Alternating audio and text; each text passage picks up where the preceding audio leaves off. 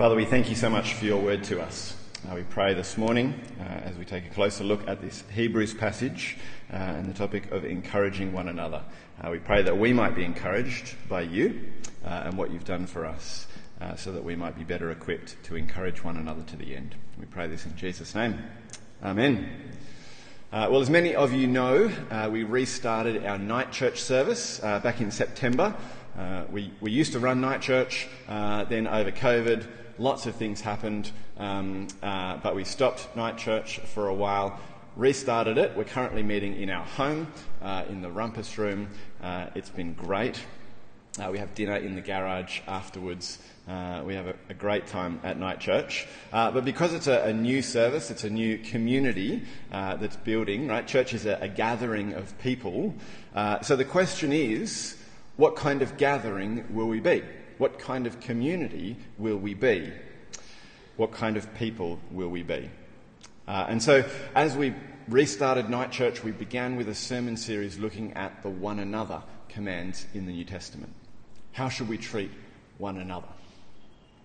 Uh, and so, uh, you may have noticed then that we're preaching different sermons at morning church and night church. Uh, so this morning, uh, because I didn't have time to prepare two different sermons, uh, you get a sneak peek uh, into uh, what we're doing at night church. Uh, so you get to jump kind of into the middle of our series, and then we'll be back to our normal series at morning church next week. but because we're partway through the series, I need to catch you up on where we've been, so you can kind of get a bit of a picture of, of what we've looked at so far. Uh, we started in week one uh, looking at uh, what Paul says in Romans 12 that we're members of one another. We're one body in Christ. So the first one wasn't really a command, it was a who are we?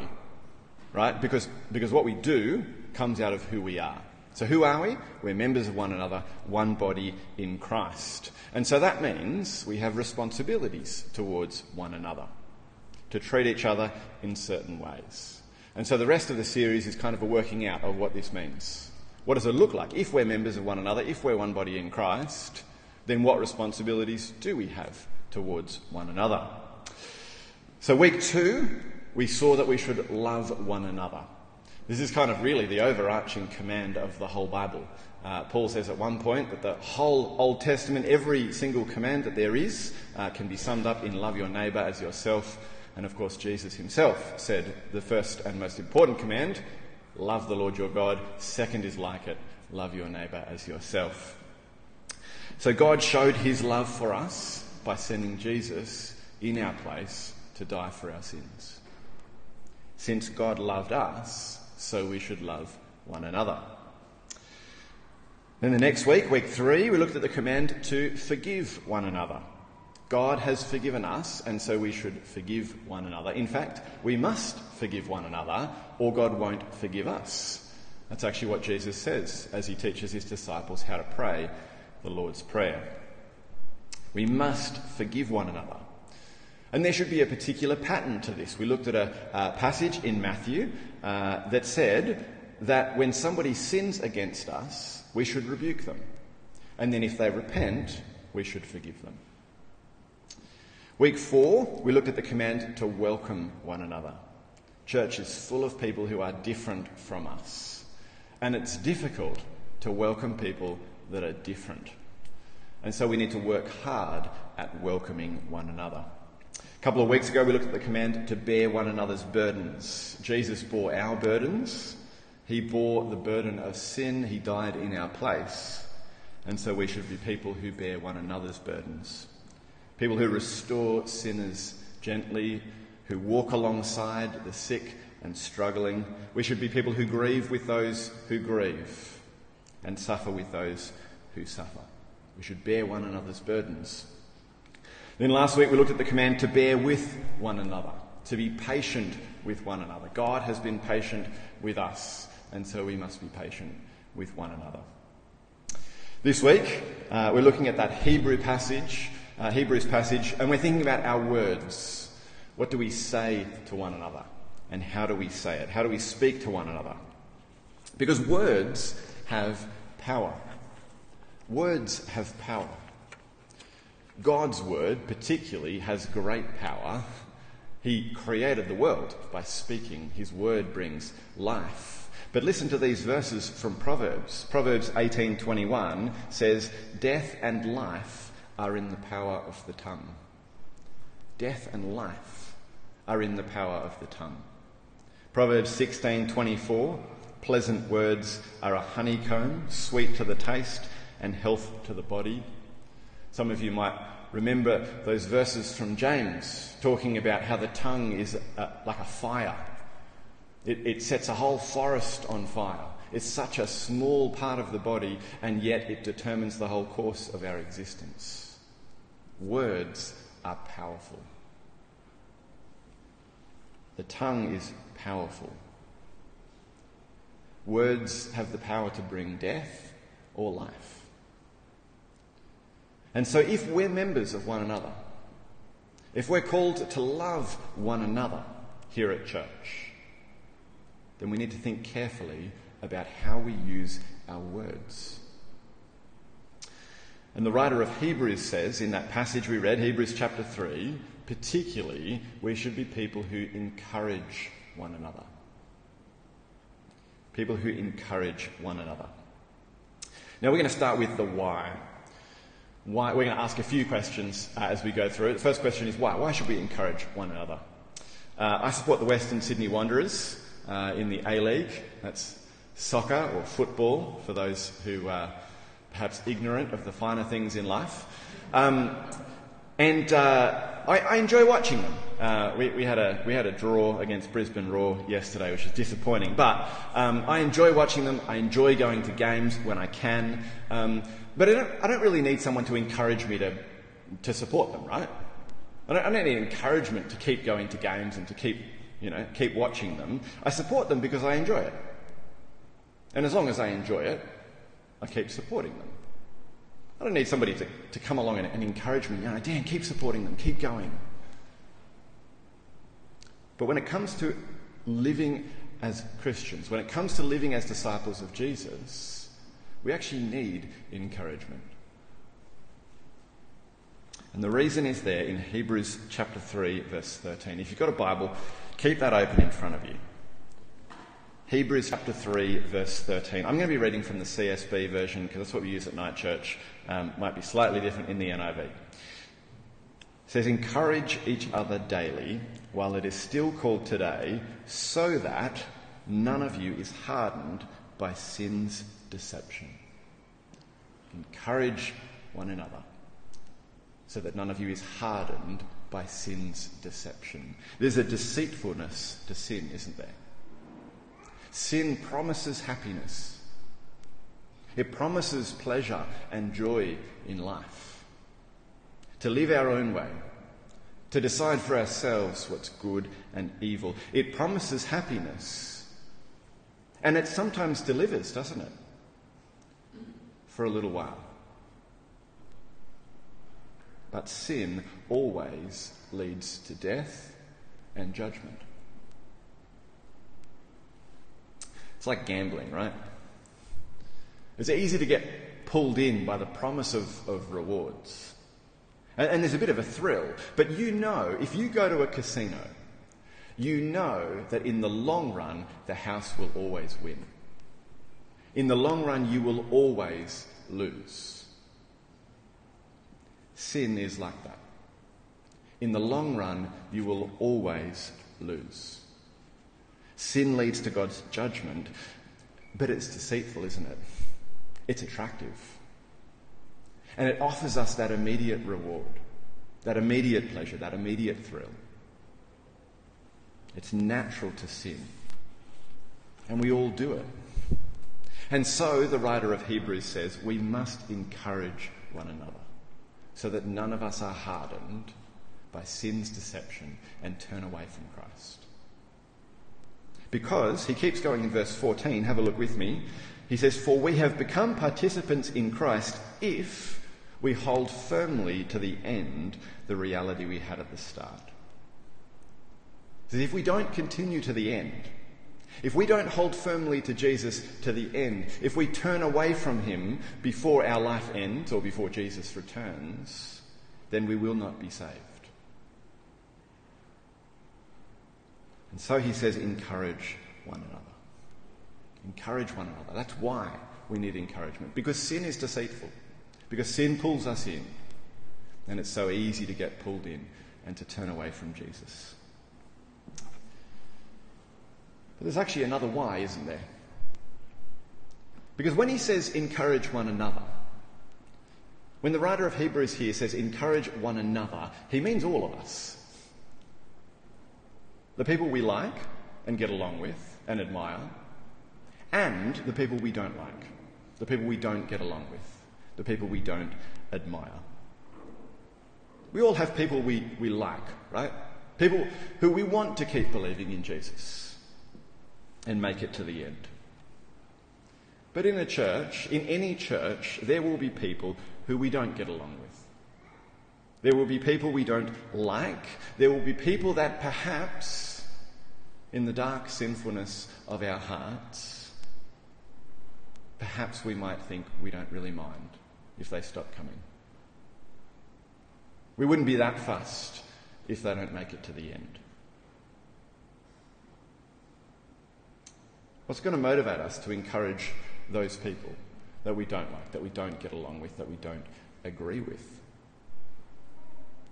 Because we're called to encourage one another, all of us, not just the ones we like.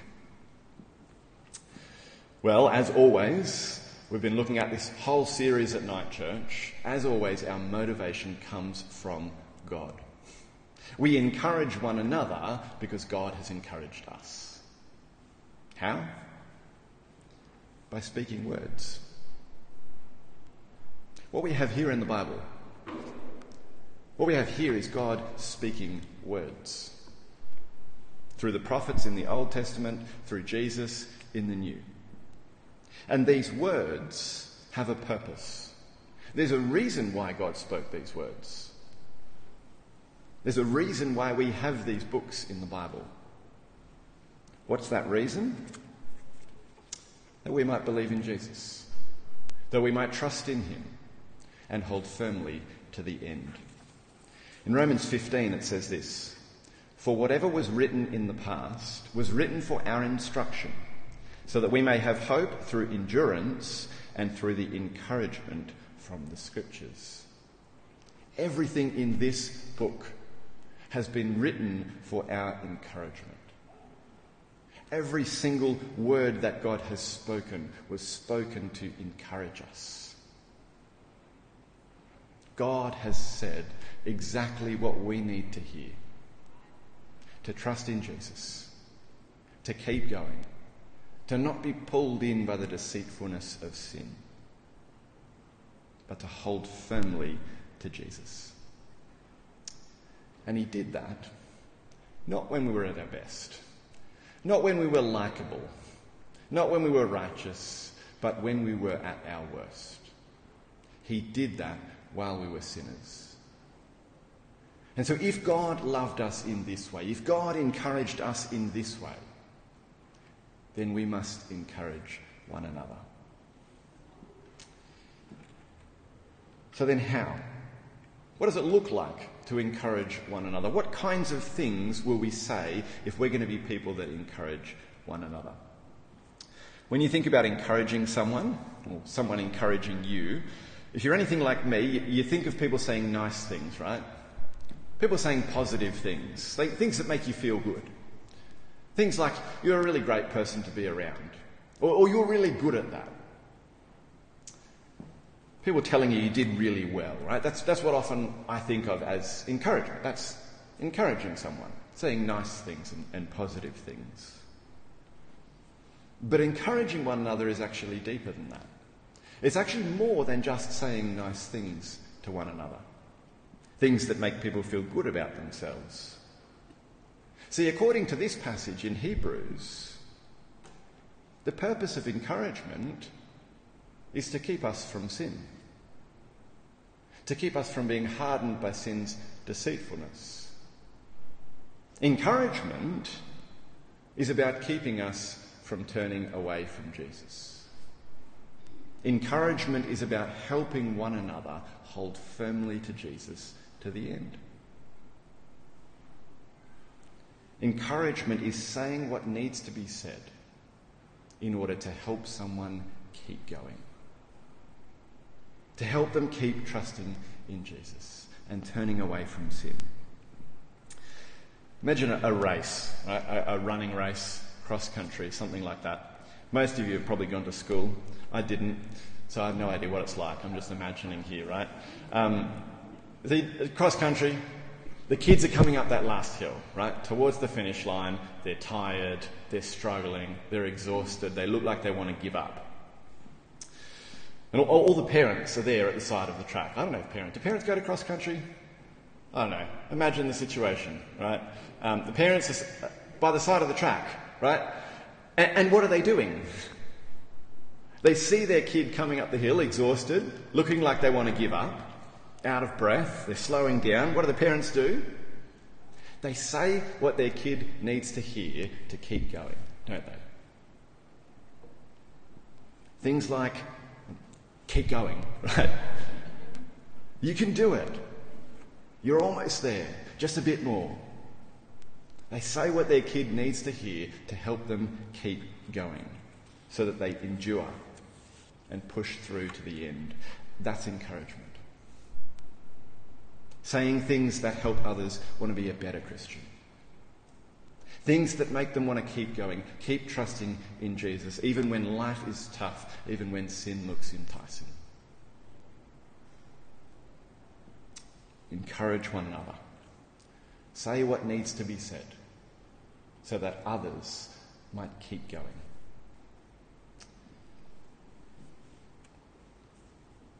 But this actually needs we need to know each other, don't we?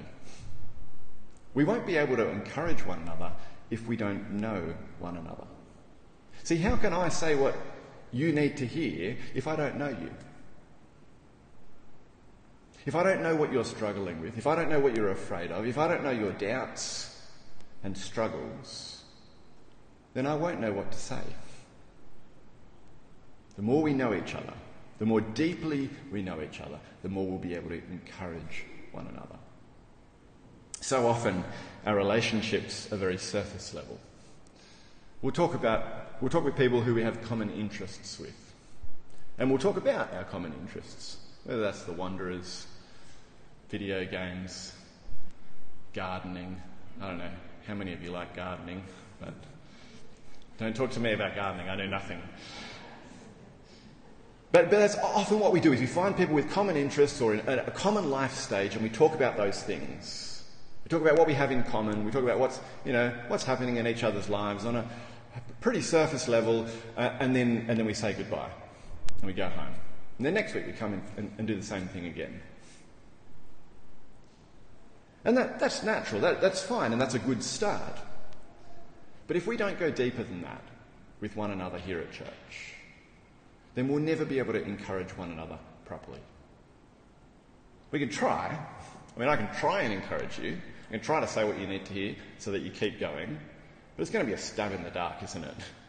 Might be helpful, might actually be unhelpful. We need to know each other. If we're going to use our words, powerful words, to say things that people need to hear to keep going, then we need to know one another. So let's get beyond surface level so that we can really encourage one another. When someone asks you how you're going, we're going to have morning tea after the service. When someone asks you how you're going at morning tea, you're probably going to give one of three answers, right? You're either going to say, you know, how are you going? You'll say, oh yeah, been, been pretty busy. Right, that's, that's number one. Um, or you'll say, yeah, pretty good. How are you? Or if you've had a really, really rubbish week, you'll say, oh yeah, all right. Right? None of them are particularly genuine, are they? None of them are particularly deep. We can do better than that. So if somebody gives you one of those answers this morning, ask them how they're really going. Join a growth group. If you're not part of a growth group, join a growth group. You'll get to know people on a deeper level. Meet up with someone one on one. Let's get to know one another deeply so that we might encourage one another. One more point. Finally, where? Where is this going to happen? Where will we encourage one another? In Hebrews chapter 10, it says this. These verses have been on my mind for the last couple of years. Hebrews chapter 10, verses 24 and 25 says, And let us consider one another in order to provoke love and good works, not neglecting to gather together, as some are in the habit of doing, but encouraging each other, and all the more as you see the day approaching. Church is a gathering. It's a gathering of people, and it's in the gathering that we encourage one another. Now, of course, this was written in the days when they didn't have smartphones, right? And computers and things. There was no, you didn't have iMessage or WhatsApp or whatever of the million messaging apps you use. You couldn't pick up the phone and call someone to encourage them. If you wanted to encourage someone to speak with them, you needed to meet with them. You needed to see them face to face. Now, we can send encouraging messages to one another. We can pick up the phone and, and call one another to encourage one another. And we should do those things. But there's something about gathering together, isn't there? There's something about being in the same place physically as another person that's just better, isn't it? It's better than messaging, it's better than phone calls, better than meeting on Zoom. I hate Zoom. There's one thing I've learned over the last couple of years, doing church, growth group, youth group, all on Zoom, is that there is no substitute for being together. It's when we meet together, it's in this gathering that we encourage one another. This is the place, this is the context where we encourage one another. Now, of course, that's not always going to happen, is it? We're sinful, aren't we? Every pastor has his strengths and weaknesses. Not every sermon is going to be particularly encouraging, particularly engaging or motivating. Sometimes the service might feel flat. Sometimes, because of you know, our, our sinfulness, our inadequacies, our, our weaknesses, sometimes we will come to church and we will feel perhaps unloved, unwanted, and discouraged. We might feel like people are uninterested or insincere. Now, this shouldn't be. These things shouldn't be. It, it, this shouldn't happen when we come to church. And we should make every effort to make sure it doesn't happen. Because this is the context. This is where we encourage one another when we gather together.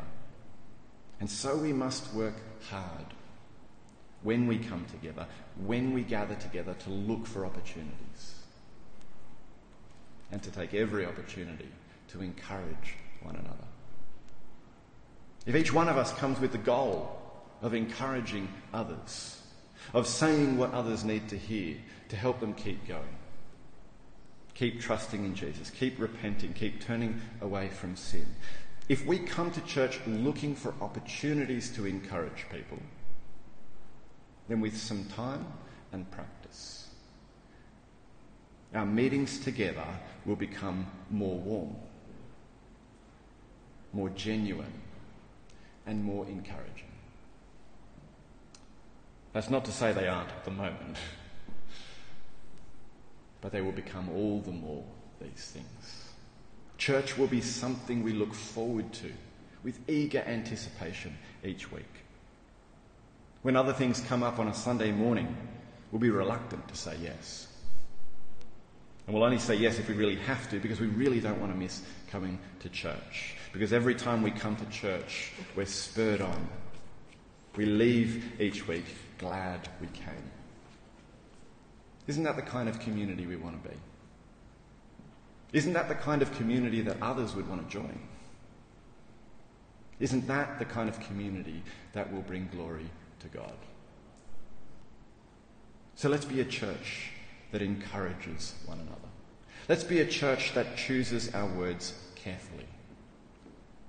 Because words are powerful, they bring life or death. And let's be people who say what others need to hear. Things that make them want to be a better Christian. Things that make them want to keep going, even when life is tough and when sin looks enticing. Let's pray that God would help us do that. Father, thank you that you know us deeply. Thank you that you love us and that you've given us your word to encourage us and to spur us on. Father, please help us be people who encourage one another. People who love one another, who know each other deeply, and who know you and your word deeply. Please equip us by your word. Prepare us to encourage one another. And then as we gather together, please help us look for opportunities, to take every opportunity to encourage those around us. And we pray this in Jesus' name. Amen.